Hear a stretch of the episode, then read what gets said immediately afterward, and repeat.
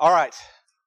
Well, welcome to the, the final of this most recent study of the hymns of the faith. Um, it's always a it's always an edifying study, and the uh, the hymn that we're we're studying today is is one of my personal favorites. And there's always there's always a little bit of danger in teaching your personal favorite or talking about your personal favorite because you may might take things as assumed and, and, just and just think, well, everyone else loves it as much as I do, and, and miss all these gaps. And and so if I I love this so much though that I, would hope that you don't judge the hymn strictly based on what you hear today. So if you need another shot at it, I would encourage you to read uh, an article on desiring God by Jon Bloom that uh, that was short and succinct, way more succinct than this uh, lesson will be. So check that out if you need a second chance. But let's let's open uh, our time in prayer. Heavenly Father, thank you for this time that we have this day, not just this time, but this day that we have to worship you, to come into your courts with thanksgiving and praise. And Lord, we thank you that it is that it is not just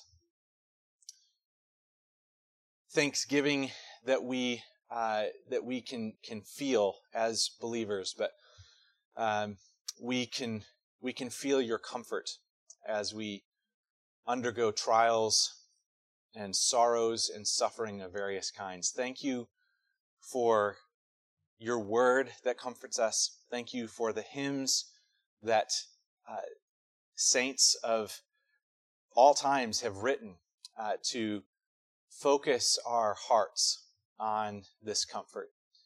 And I pray that you would bless our time together, that we would magnify you in our hearts, that we would know that you are God, and that we would respond with, with a deep seated joy.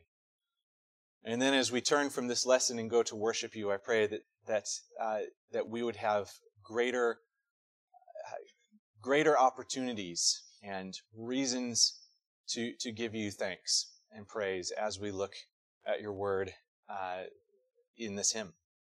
Um, and we ask these things in Jesus' name. Amen. As I said, we're talking about a, a hymn, Be Still My Soul. This hymn is a hymn for the deepest sorrows that we experience as believers. It is a hymn for grief that can find no words. And yet it's still a hymn for deep consolation. Uh, and even, even a hymn of victory. And you hear that in tones of the music as well. It's, it's for many types of grief. Uh, the grief may be the loss of a loved one. The grief could be uh, the, the, the pain of, of not having children when you long for children. The pain may be uh, children who have gone astray. And, and the list could go on. Uh, name name the, the deepest grief. And this is a hymn that would be well worth pondering and meditating in your sorrow. Uh, it was written around 1750 by Katharina von Schlegel. Sorry to anyone who knows German. Uh, and there's a trend here. I don't think I'm to be trusted with history, uh, apparently, because none of my hymns have people that we know much about. So if you want to read more about Catherine von Schlegel, just go to Wikipedia because you'll know about as much as I do. Uh, it was translated around 1855, so about 100 years later, by a Scotswoman named jo- Jane Borthwick. A bit known as, uh, a bit more known as, excuse me, a bit more is known about uh, Miss Borthwick. But uh, there again, not much more than what you can go read on Wikipedia. So go go do that. Uh, one thing that is interesting is that uh, that this this uh, Pastor David noted, actually it might have been in a session meeting, how few of the hymns we've been studying have Presbyterian roots. Well, while this doesn't have Presbyterian roots, it was written by a Lutheran woman. Catherine von Schlegel uh, was likely a Lutheran who lived in something called a, a stift. It was like a the, the convents kind of kept their endowments and continued to serve uh, single and widowed women. Uh, and so she was she was Lutheran, uh, but some of the earliest examples of this hymn with the tune we sing actually come from Presbyterian hymnals. So that's that's exciting because uh, the tune and the words uh, fit maybe better than any other hymn we have in our hymnal. And if you have a different opinion, I'm sorry. It was composed by Jean Sibelius. Uh, yeah, so his hair is magnificent. Unfortunately, I don't think I have enough body to really emulate him. Uh, I think Rebecca is probably the only one that has seen my hair look quite like that, and Pastor Cliff. Um, so he, he's a, a, Finnish composer, which has connections with uh, with my wife as well. Um, you could even say that he's the Finnish composer. He was well known for his patriotic works, of which this melody was one.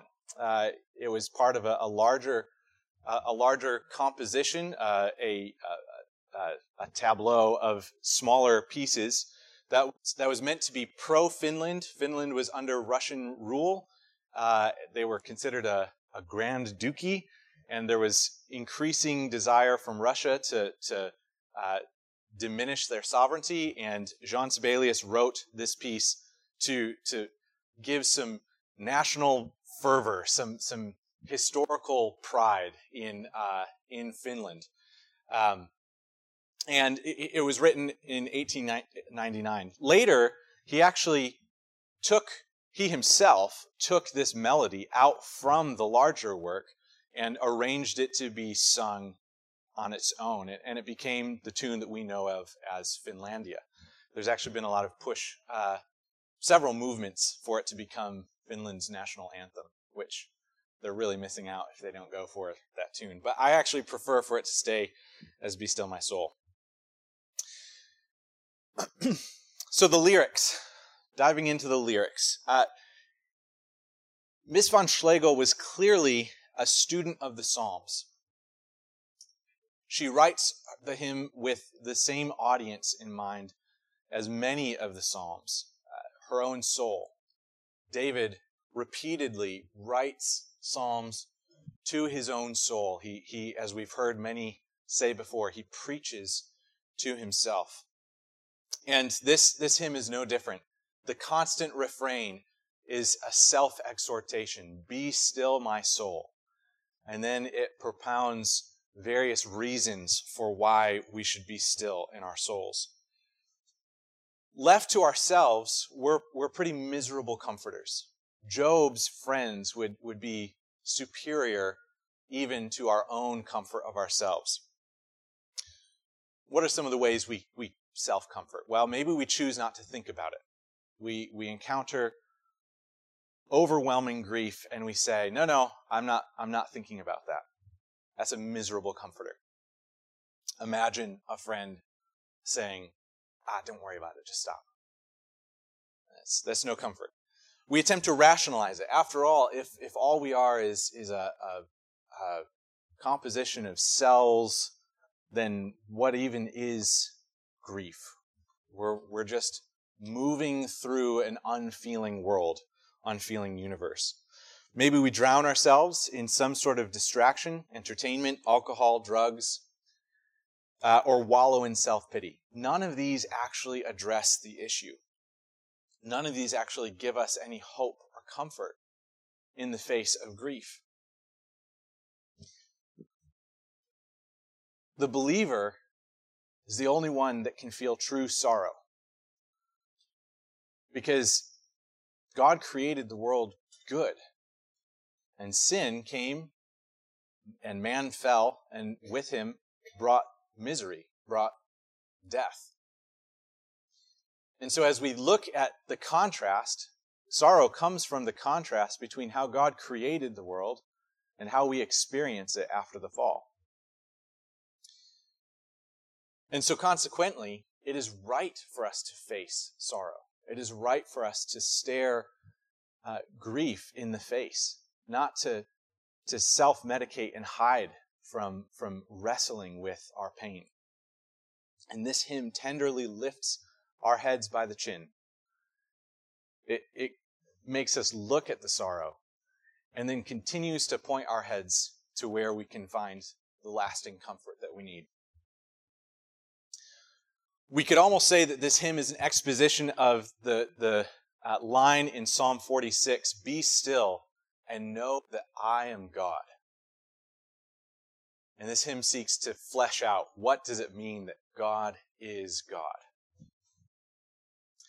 Uh, the framework of the, the hymn, I am no expert on poetry, so uh, if there are corrections, I will, I will, I would love to hear uh, the corrections. But by my analysis, uh, this this hymn follows a, a pretty uh, consistent framework of an A B A B C C uh, rhyme pattern, and so it consists of six lines. The first four lines compose uh, what I believe is called a quatrain, uh, a, a, consecutive grouping of lines that all have uh, a, a same same rhyme pattern, followed by a, a couplet or two lines that have a consecutive rhyming pattern.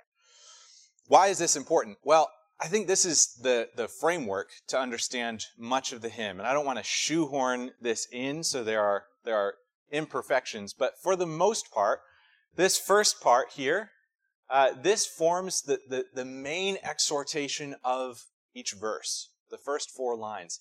And then the final couplet is, is like a, a summarizing appeal to the soul. And notice that each both sections begin with, and this is true for every single verse, both sections begin with, Be still, my soul. And then it gives four lines of why. And then it concludes, Be still, my soul, with this related and final appeal. So, our first verse Be still, my soul. The Lord is on thy side. Bear patiently the cross of grief or pain. Leave to thy God to order and provide. In every change, he faithful will remain. Be still, my soul, thy best, thy heavenly friend. Through thorny ways leads to a joyful end. The first line represents what is the, the underpinning truth for this whole psalm. Uh, this, excuse me, this whole hymn. The Lord is on thy side. Uh, this echoes uh, almost directly Psalm 118, verse 6. The Lord is on my side, I will not fear. Just a few lines later in the same psalm, it says, The Lord is on my side as my helper. And this is not a, a new concept. Psalm 118 is not, does not stand alone as in this concept. And we can think of it as, as what I'm sure you've heard the term, uh, the, the with you principle. So God is the God who is with us. He's near to us. And this is the undergirding truth that, that Catherine wants for us to focus on. That God is near. If there's one thing that we come away from in this hymn, it is that God is near. And so it opens with that thesis. But this is such a familiar theme in the Bible. The Lord is on my side. It is so, so abundant in Scripture that it's easy for us to, to take it for granted. It's easy for us to maybe even have thoughts of, well, duh. But we should see a contrast. If there's nothing astounding about this truth, then there's nothing uh, comforting about this truth. Who is the Lord? Well, Psalm 24 meditates a bit on this question, and it says, The earth is the Lord's, and all it contains, the world and all those who dwell therein. Later, uh, later we read, um, Who is this King of glory? The Lord, strong and mighty, the Lord, mighty in battle. The Lord of hosts, he is the King of glory. So, this Lord who is on our side, A, is the creator and owner of all that is. And B, he's the Lord of armies. He's the Lord of hosts. He, he commands legions of angels. And so this is this should this should astound us that we can read in, in Psalm 118, the Lord is on my side. The Lord is on my side as a helper. Uh, a few more examples of, of where we see this. Uh, God says to Jacob in Genesis 28, I am with you and will keep you wherever you go. In Joshua uh, 1 9, for the Lord your God is with you wherever you go. And again, to Israel in Isaiah uh, 41 Fear not, for I am with you. Be not dismayed, for I am your God. I will strengthen you. I will help you. I will uphold you with my righteous hand. This is a magnificent uh, grounding for our comfort. and so we go on. Bear patiently the cross of grief or pain. Leave to thy God to order and provide. So we're warned throughout Scripture that trials will come. That's not a question. Uh, this line echoes um, Psalm 37, verse 7 Be still before the Lord and wait patiently for him. So there's no question that trials will come. Uh, but this patience that we're exhorted to have is no mere stoic bearing. This is not a c'est la vie, such is life. This is not a just uh, just grin and bear it. Pull, it, pull yourself up by your bootstraps, stiff upper lip. We've got all these phrases to describe this sort of this sort of man's man way of, of dealing with pain. And yet that's not the type of patience that we are encouraged to have in Psalm 37. The type of patience is an expectant patience. And we see that in this hymn. Leave to thy God to order and provide. Why, why are we patient? Well, because we can leave it to the Lord our God. There's a uh, consultant, excuse me, trying to find my cursor. There we go. There's a consultant that works with my company, and if we come to him with a, a request or a question, he's an expert in a given field, and we ask him a question about that or ask him about a task. If he can't answer right then or deliver on the request, he, has got this phrase that I, I really enjoy. He says, Leave it with me. He's got an Irish accent. So he says, just leave it with me. I'll get back to you at, in X and, X and Y. And you know, like the moment he says that, he's proven his reliability such that he says, leave it with me, and you feel like a weight off. Like, okay, good. I'm just going to wait for his email, and I don't have to think about it until he responds. There's a grief that can be so that can be so deep we're always dependent on the Lord, no matter what. But there's, there's a grief that can be so deep that we really, we really come to learn how dependent we are. We, we learn that it's difficult to get out of bed. We learn that it's, it's difficult to, to even know how to proceed. Maybe you have well-intentioned friends and, and people saying, oh, what, how are you doing? What's next? And you barely know how to give an answer. Well, I don't mean this to sound in the least bit trite, but it is as though the Lord tells us, Leave it with me. And we wait patiently on him until he acts. Which we read in Psalm 37, verse 5 Commit your way to the Lord, trust in him, and he will act. This patience is not this patience is not just biding our time. It's expectantly waiting for the Lord to act. In Psalm 40, David writes, I waited patiently for the Lord. He inclined to me and heard my cry. He drew me up from the pit of destruction, out of the miry bog, and set my feet upon a rock, making my steps secure. That's what we wait patiently for. Furthermore, in every change, he faithful will remain.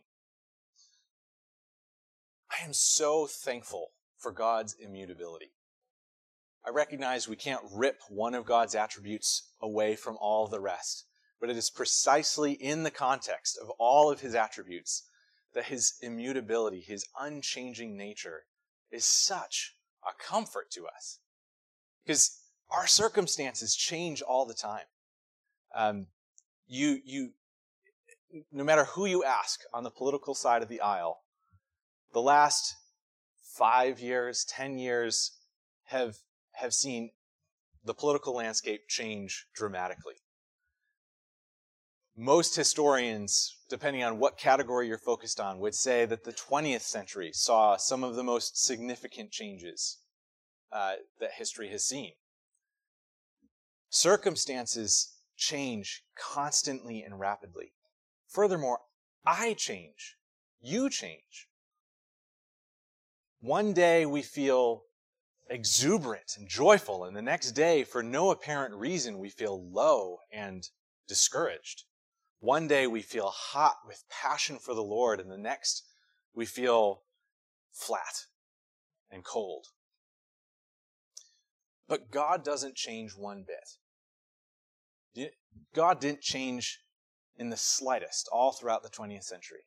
He didn't have to react to World, War I and World War II. He didn't react to the nuclear crisis of the Cold War. He is. He is unchanging. And he will faithful, he faithful will remain. He will neither leave you nor forsake you. And we can apply this to any number of areas of our life. Are we growing old? Is your body seemingly falling apart at every step? He faithful will remain. Do you survey your current circumstances and wonder, whether for good or ill? I don't know if you've had this experience. You just wonder, how did I get here? What? What happened? Well, the Lord is faithful. His, he faithful will remain. The verse concludes, Be still, my soul. Again, this is a summary, if you will, of the previous four lines. Be still, my soul, thy best, thy heavenly friend through thorny ways leads to a joyful end. Thy best, thy heavenly friend. Can you, can you imagine a more beautiful way of describing the fundamental truth that the Lord is with us than to say that He's our best friend? He's not only our champion, he, he, he calls himself our friend. It would be audacious to say this knowing what we know about the Lord, if it weren't He Himself that said it.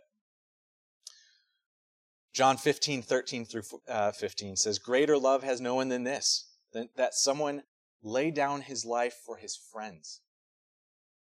You are my friends, if you do what I command you. No longer do I call you servants, for the servant does not know what his master is doing, but I have called you friends. For all that I have heard from my Father, I have made known to you. And what does this friend do? Through thorny ways leads to a joyful end. Now, we could focus on the through thorny ways. And it is true that God, God ordains trials in our life. He allows trials in our life so that we would be perfected, so that we would grow in our sanctification. But notice the crucial bit here. Through thorny ways leads to a joyful end. God doesn't say, go through this trial. I'll see you on the other side. He's with us all the way. It's, it's reminiscent of Psalm 23. Even though I walk through the valley of the shadow of death, I will fear no evil. Why? For you are with me. God is with us in the valley of the shadow of death. He's with us through the thorny ways. Yes, they have the purpose, and God is with us to see it through. How can we know this? How can we know that it leads to a joyful end? It's difficult to see that it leads to a joyful end when we're in the midst of it. But Romans 8:28, and we know that for those who love God, all things work together for good, for those who are called according to his purpose. Verse 2 continues this thought. Uh, and it, it really continues to expound on the last line of the previous verse. Be still, my soul. Thy God will undertake to guide the future as he has the past. Thy hope, thy confidence, let nothing shake. all now mysterious, shall be bright at last. Be still, my soul, the waves and winds still know the voice who ruled them while he dwelt below. Thy God will undertake to guide the future as he has the past. Have you seen God work in the past? Have you seen God work powerfully in your life? Well, those are things that you should polish in your hearts. And Psalm 103 commands us to do just that. Bless the Lord, O my soul. Here again, preaching to yourself. Bless the Lord, O my soul, and forget not all his benefits. The following chapters meditate on God's goodness to Israel and his works uh, in creation.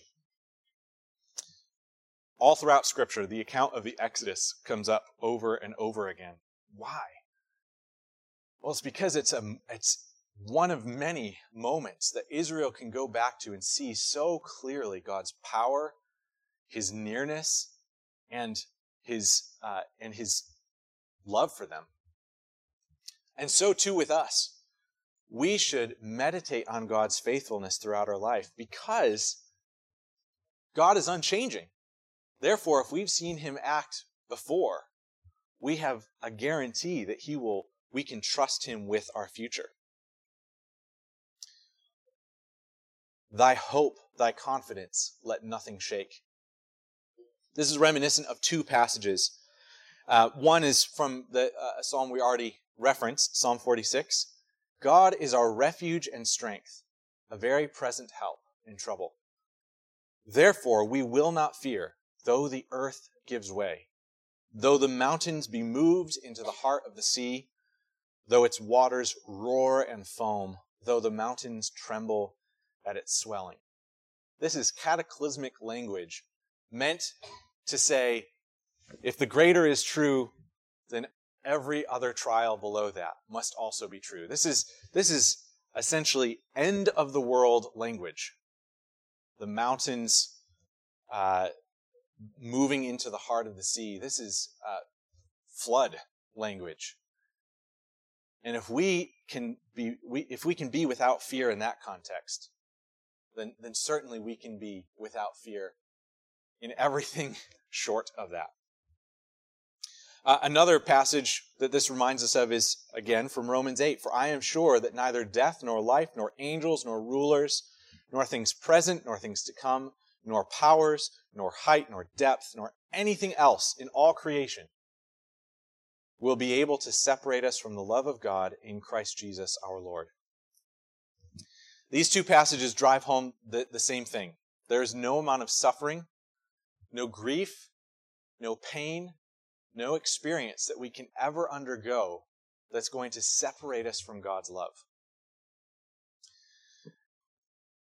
Paul, Paul is just piling on the examples. And then, as a catch all, because he knows he's finite and can't think of everything, he says, nor anything else in all creation. That's he's really wanting to get uh, wanting us to get this point. She goes on, all now mysterious shall be bright at last.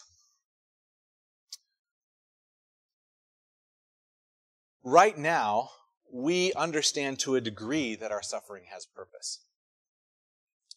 But I think if we're honest, we struggle with that. We, we want answers. We want to know why did this thing happen? Why was, why was this person taken? Why did I undergo that trial? But we don't always get to know those answers. And uh, personal hobby horse, there's a danger in constantly trying to look back and and and figure out all the nitty gritty pieces. Sometimes you know precisely why God gave you suffering. Sometimes you don't fully.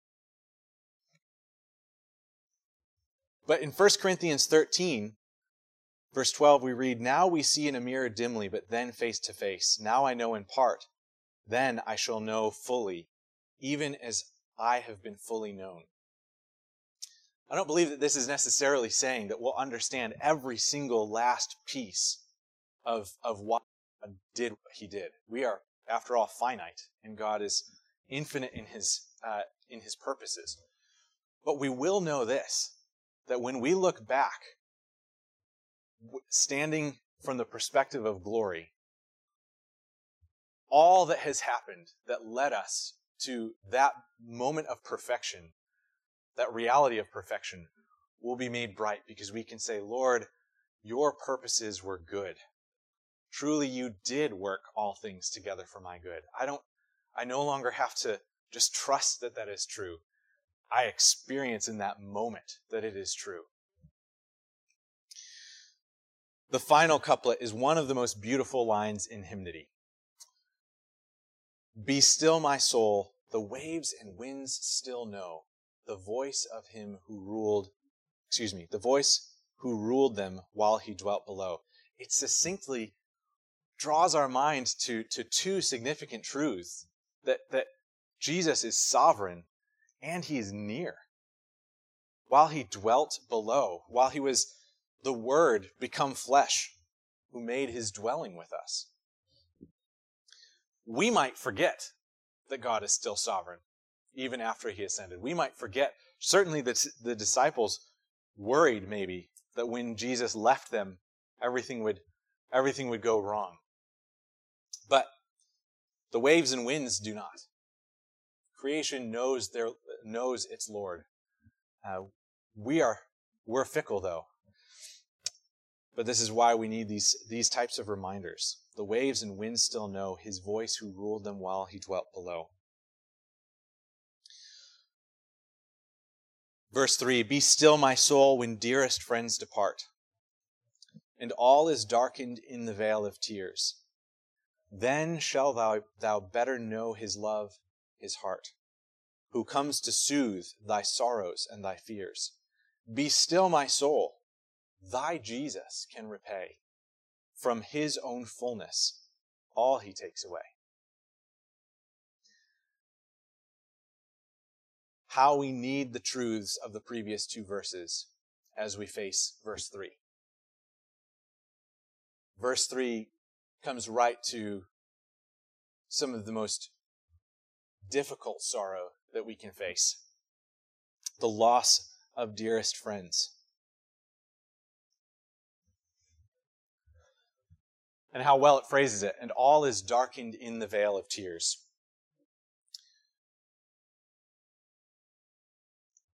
Even Christians can feel the weight of, of, of grief.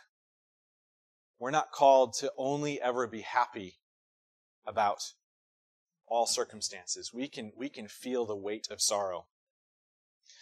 And what a wise way that this, that, that, uh, she continues to go on to comfort. There's, I, I think we could learn a good bit about counseling ourselves and others by thinking through this hymn. Because it focuses not on ourselves in the next line, so all is darkened in the vale of tears. It can be difficult in those moments uh, to even imagine all things being bright. It may even be painful for someone to suggest that things could be bright.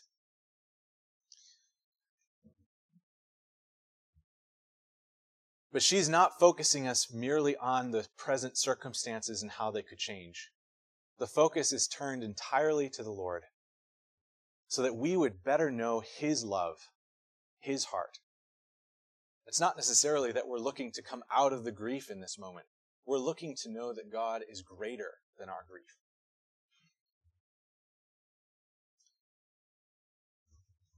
There's an experience that I think we've all had as we've as we've known friends, where you, you get to know someone at first. Maybe it's a spouse, maybe it's a maybe it's a member of church at church, um, whatever the case may be, you start a relationship and, and it's it's friendly, it's good. You you you know that there's a, a shared love and appreciation, but then suffering hits.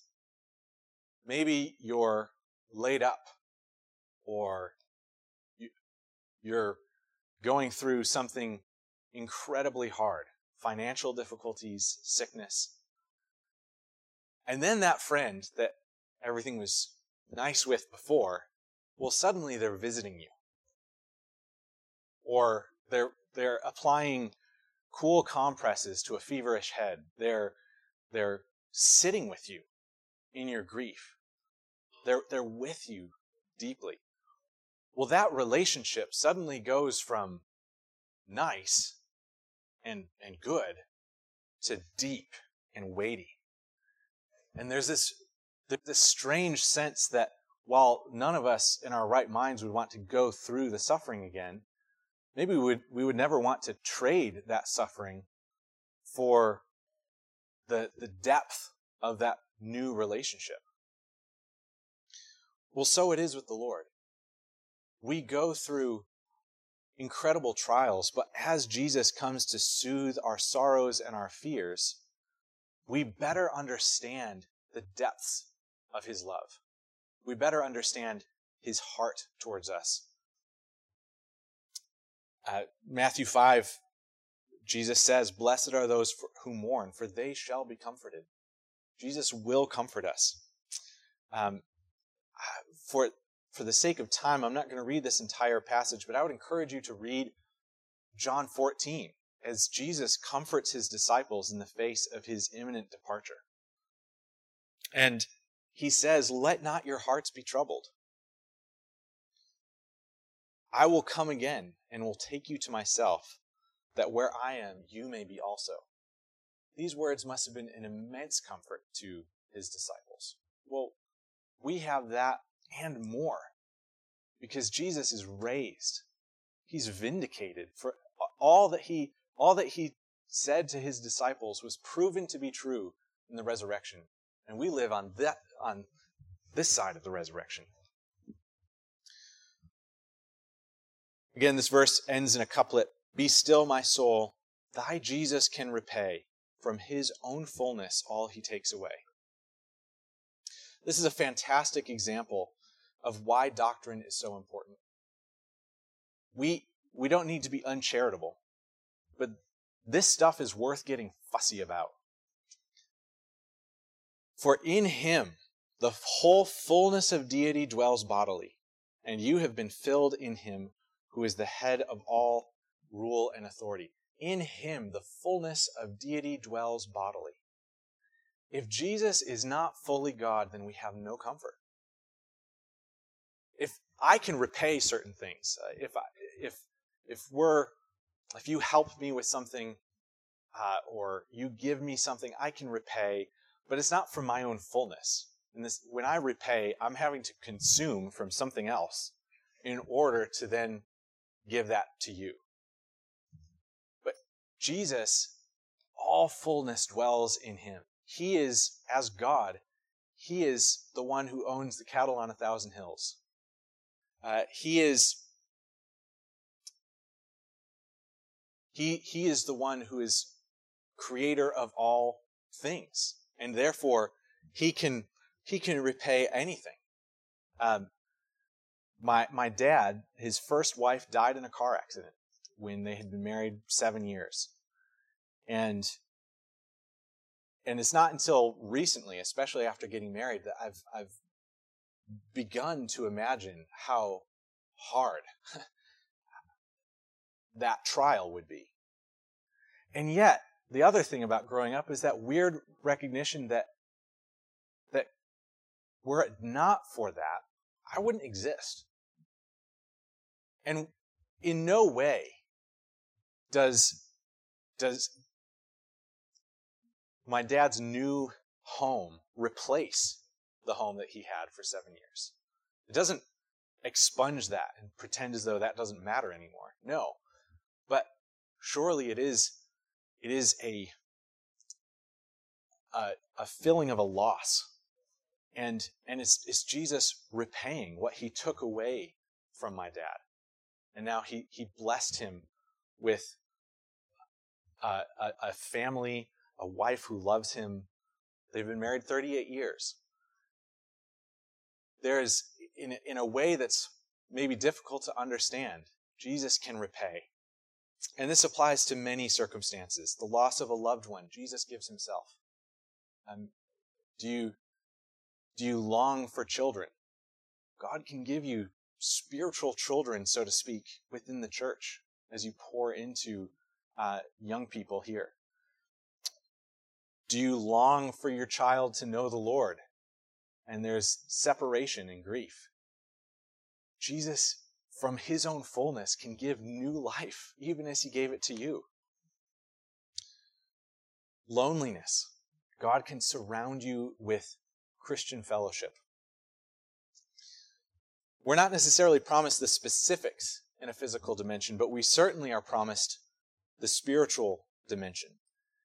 And from his fullness, we have all received grace upon grace. For this light momentary affliction is preparing for us an eternal weight of glory beyond all comparison.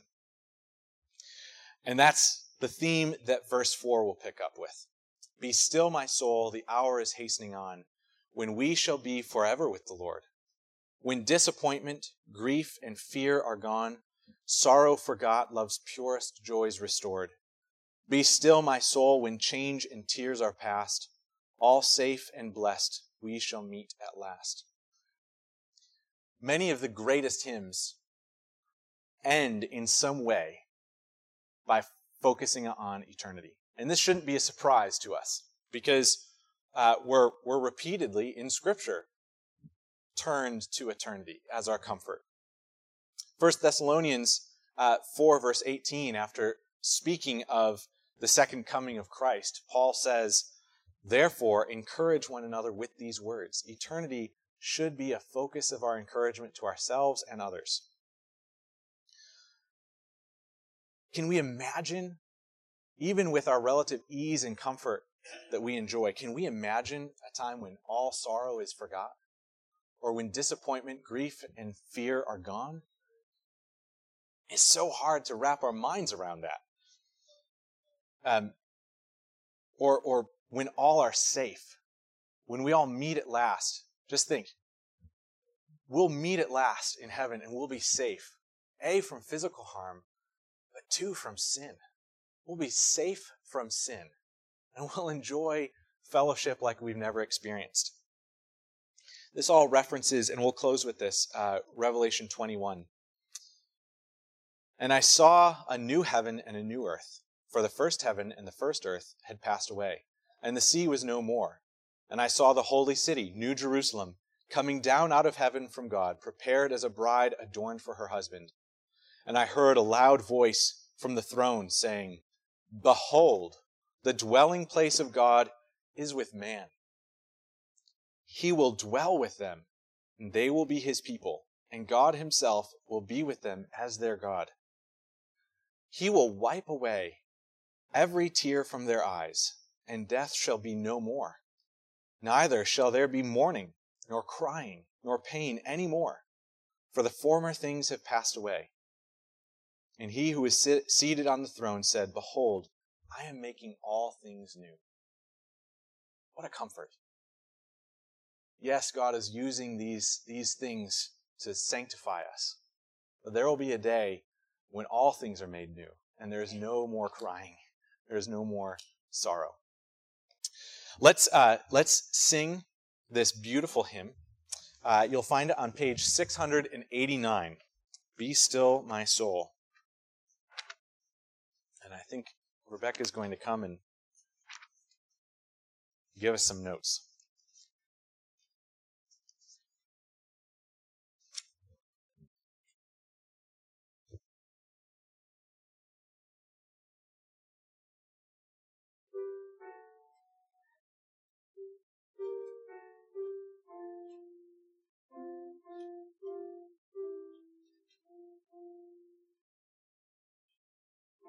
Still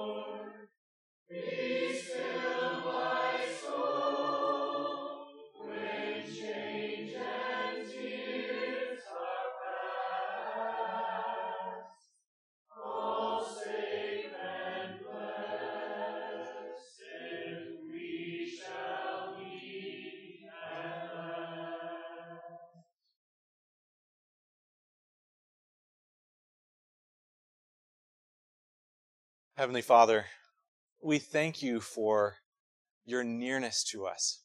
We thank you for the comfort that you give us in your word comfort for salvation, but comfort for bringing us all the way to glory.